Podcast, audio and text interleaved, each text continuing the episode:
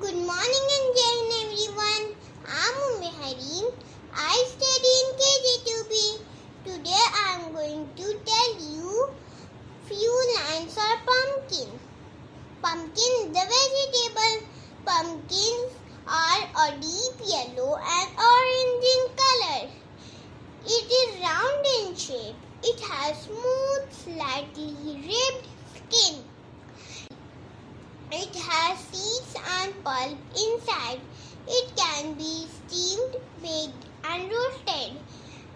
It is a creeper. It is good source of vitamin iron.